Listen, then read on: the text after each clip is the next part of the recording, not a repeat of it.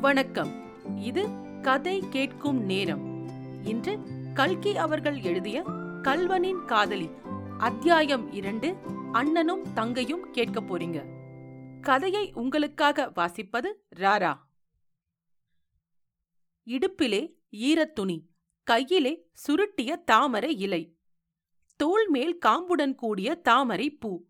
இந்த விதமாக முத்தையன் பூங்குளம் கிராமத்து வேளாளர் வீதி வழியாக சென்றான்.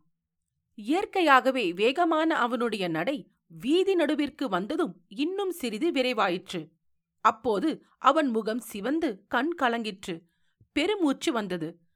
நேரே எதிர்ப்புறமே பார்த்து கொண்டு சென்றவன் சட்டென்று இடதுபுறம் நோக்கினான்.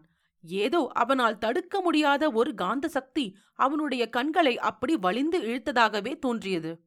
அவன் பார்த்த இடத்துக்கு நேரே வாசலில் பந்தல் போட்ட ஒரு வீட்டின் கமாரா உள் தெரிந்தது. அந்த ஜன்னலுக்குப் பின்னால் ஒரு பெண்ணின் முகம் காணப்பட்டது. அந்த முகத்தின் கருவிழிகளில் ததும்பி நின்ற ஜலத்துளியை ஊடுருவிக் கொண்டு ஒரு பார்வை கார்காலத்து மின்னலைப் போல் கிளம்பி வந்தது. அதன் வேகத்தை சகிக்க முடியாமல் முத்தையன் உடனே தன் கண்களை திருப்பிக் கொண்டான். முன்னைவிட விரைவாக நடந்து சென்று வீதியின் கோடியில் இருந்த தன் வீட்டை அடைந்தான். அவன் வீட்டுக்குள் நுழைந்தபோது சமையலறை உள்ளிருந்து இனிய பெண் குரலில் பாபநாசம் சிவன் பாடிய குந்தலவராளி கீர்த்தனம் பாடப்படுவது கேட்டது. பாடல் வரிகள். உன்னை துதிக்க அருள்தா இந்நிசையுடன் உன்னை துதிக்க அருள்தா பாட்டை கேட்ட முத்தையன் தன்னை அறியாமல் உற்சாகத்துடன் தலையை ஆட்டினான். மேற்படி பல்லவியை அடுத்து அணுப்பல்லவியை தானே பாடத் தொடங்கினான். பாடல் வரிகள்.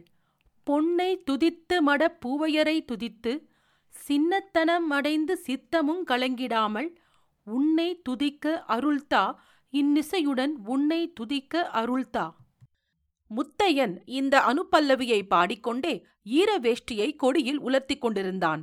அப்போது சமையலறையின் கதவை சற்றே திறந்து கொண்டு ஒரு பெண் நிலைப்படியில் நின்றாள்.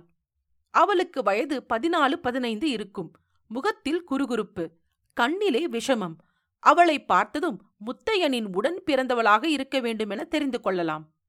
முத்தையன் அனுப்பல்லவியை நிறுத்தியதும் அவள் அண்ணா இந்த பாபநாசம் சிவன் ரொம்ப பொல்லாதவராயிருக்க வேண்டும். அவர் என்ன எங்களை அப்படி திட்டுகிறார்? மடப்பூவையர் என்கிறாரே. ஸ்திரீகள் எல்லோருமே மடத்தனமுள்ளவர்களா? என்று கேட்டாள். முத்தையன் கலகலவென்று நகைத்தான். இல்லை அபிராமி அதற்கு அப்படி அர்த்தமில்லை. மடப்பூவையர் என்றால் மடமுள்ள ஸ்திரீகள் என்று அர்த்தம். மடம் என்பது ஸ்திரீகளுக்கு வேண்டிய நாலு குணங்களில் ஒன்று. நாணம் அச்சம் மடம் பயிர்ப்பு.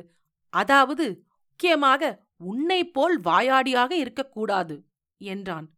போ அண்ணா நான் வாயாடிதான். நீ வாயே இல்லாத ஊமை பெண் ஒருத்தியை கட்டிக்கொள். அது இருக்கட்டும் ஸ்திரீகள் பேசத்தான் படாதே தவிர பாடலாமோ கூடாதோ? அதையாவது சொல்லிவிடு என்றாள் அபிராமி. அதற்கு அவன் பதிலை எதிர்பாராமலே சடக்கென்று சமையலறை உள்ளே போய் மேற்படி கீர்த்தனத்தின் சரணத்தை பாடத் தொடங்கினாள். முத்தையன் உலர்ந்த வேஷ்டி கட்டிக்கொண்டு நெற்றியில் சந்தன பொட்டு வைத்துக்கொண்டு கூடத்தில் போட்டிருந்த ஊஞ்சலில் உட்கார்ந்து ஆடலானான். அபிராமியுடன் சேர்ந்து சரணத்தின் பிற்பகுதியை அவனும் பாடினான். ஆனால் அவன் வாய் பாடிற்றே தவிர மனம் சிந்தனையில் ஆழ்ந்திருந்ததென்பதை அவன் முகம் காட்டிற்று. பாட்டு முடிந்ததும் அபிராமி மறுபடியும் நிலைப்படியண்டை வந்தாள். அண்ணா ஒரு சமாசாரம் கேட்டாயா? என்றாள். என்ன சமாசாரம்? எதிர் வீட்டு பூனைக்கு நாய்க்குட்டி பிறந்திருக்கிறதே அந்த சமாசாரம்தானே இல்லை அண்ணா கல்யாணிக்கு கல்யாணம் நிச்சயமாகிவிட்டதாமே உனக்கு தெரியுமா? என்றுதான் கேட்டேன். முத்தையனுடைய முகத்தில் வேதனையின் அறிகுறி காணப்பட்டது. அவன் சற்று கடுகடுப்போடு ஆமாம் அதுதான் இப்போது எனக்கு தூக்கம் வராமல் கவலையாயிருந்தது. நீ போய் உன் காரியத்தை பார் என்றான்.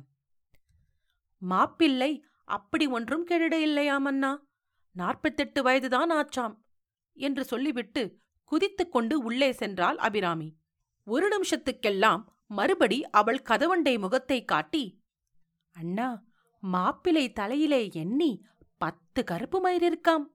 வெள்ளெழுத்து இப்போதுதான் வந்திருக்காம். பத்து அடி தூரத்தில் இருந்தால் தடவி பார்த்து எருமை மாடா மனுஷாலா? என்று கண்டுபிடிச்சு விடுவாராம் என்று கூறிவிட்டு மறைந்தாள். மறுபடியும் திரும்பி நிலைப்படிக்கு வந்து ரொம்ப பணக்கார மாப்பிள்ளையாமண்ணா அவர்கள் வீட்டிலே மரக்காலை போட்டுதான் பணத்தை அளப்பார்களாம். மூத்த தாரத்தின் நகைகள் மட்டும் முப்பதினாயிரம் பெறுமாம். அவ்வளவு நகையையும் கல்யாணிக்குத்தான் போடப் போகிறாராம். அடே அப்பா கல்யாணியின் அழகுக்கு அவ்வளவு நகைகளையும் பூட்டிவிட்டால் தூக்கிக் கொண்டு போய்விடாதா? என்று அடுக்கிக் கொண்டே போனாள். முத்தையனுக்கு நிமிஷத்துக்கு நிமிஷம் எரிச்சல் அதிகமாகிக் கொண்டு வந்தது. அவன் இந்தா அபிராமி உன்னை யார் இந்த கதையெல்லாம் கேட்டார்கள்? உள்ளே போய் அடுப்பு காரியத்தை பார். நீ இங்கே வம்பு வளர்த்து கொண்டு நிற்பாய். அங்கே சாதம் கூழாய் போய்விடும். என்றான். இல்லை அண்ணா என்னதான் சொன்னாலும் இந்த காலத்திலே பணம்தான் பெரிதாயிருக்கிறது. அவர்கள் மேலே நாம் கோபித்துக் கொண்டு என்ன பண்ணுவது? கல்யாணியை இப்போது உனக்கு கட்டி கொடுத்தால் நம்மால் ஒரு பொன் சரடாவது பண்ணி போட முடியுமா? பணக்காரன் பேச்சு பந்தியிலே ஏழை பேச்சு சந்தியிலேதான். இப்படி பேசிக்கொண்டே அபிராமி ஊஞ்சலின் அருகில் வந்துவிட்டாள். முத்தையனால் அதற்கு மேல் பொறுக்க முடியவில்லை. சட்டென்று எழுந்திருந்து அபிராமியின் கையை பிடித்து தரத்தரவென்று இழுத்துக்கொண்டு போய் சமையலறைக்குள் தள்ளினான். கதவை தடாலென்று சாத்தி நாதங்கியை போட்டுவிட்டு திரும்பினான். கல்கியின் கல்வனின் காதலி. அத்தியாயம் இரண்டு. அண்ணனும் தங்கையும். கேட்டதற்கு நன்றி. அடுத்த பகுதியில் உங்களை மீண்டும் சந்திக்கிறேன். நன்றி ராரா.